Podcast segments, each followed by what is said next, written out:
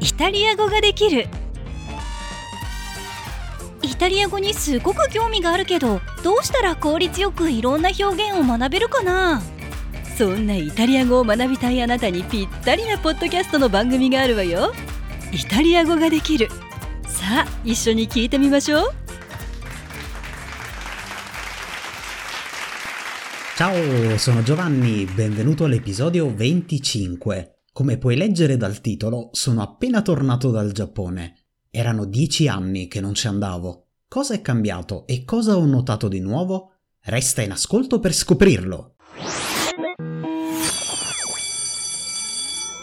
イタリア語ができるこの番組は日本の皆さんのためのポッドキャストです Questa volta è stato il sesto viaggio in Giappone. Ci sono diverse cose che sono cambiate secondo me. La prima cosa che ho notato è che tanti giapponesi provano a parlare in inglese con gli stranieri. Dieci anni fa non era una cosa così frequente. Questa volta quasi tutti i giapponesi con cui ho parlato hanno cercato di dirmi qualcosa in inglese. Il turismo è molto aumentato e sembra che i giapponesi vogliano comunicare con i turisti. È impressionante il numero di turisti coreani che ho incontrato.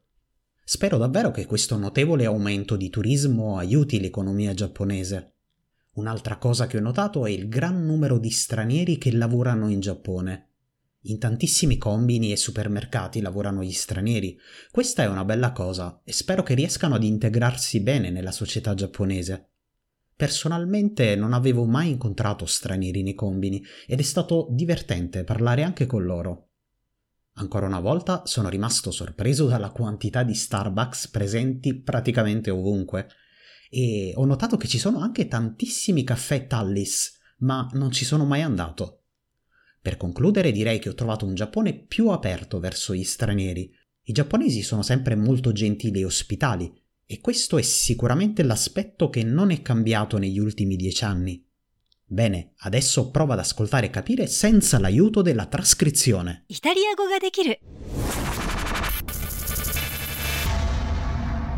Bene, bene, dopo tutto il Giappone è sempre un paese eccezionale, è davvero un piacere ritornare in Giappone. Poi dopo tutto questo tempo davvero ne sentivo la mancanza.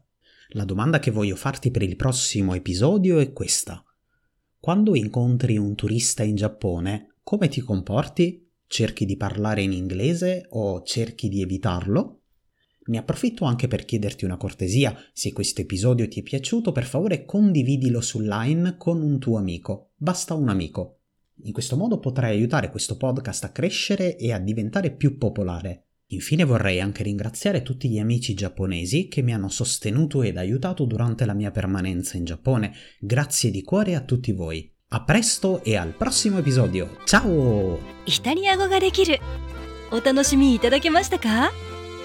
ぜひインスタグラムと YouTube でチャンネル登録していただきクラウドファンディングサイトバイミーコーヒーでコーヒー1杯分の投げ銭のご協力もよろしくお願いしますまた次回もお楽しみに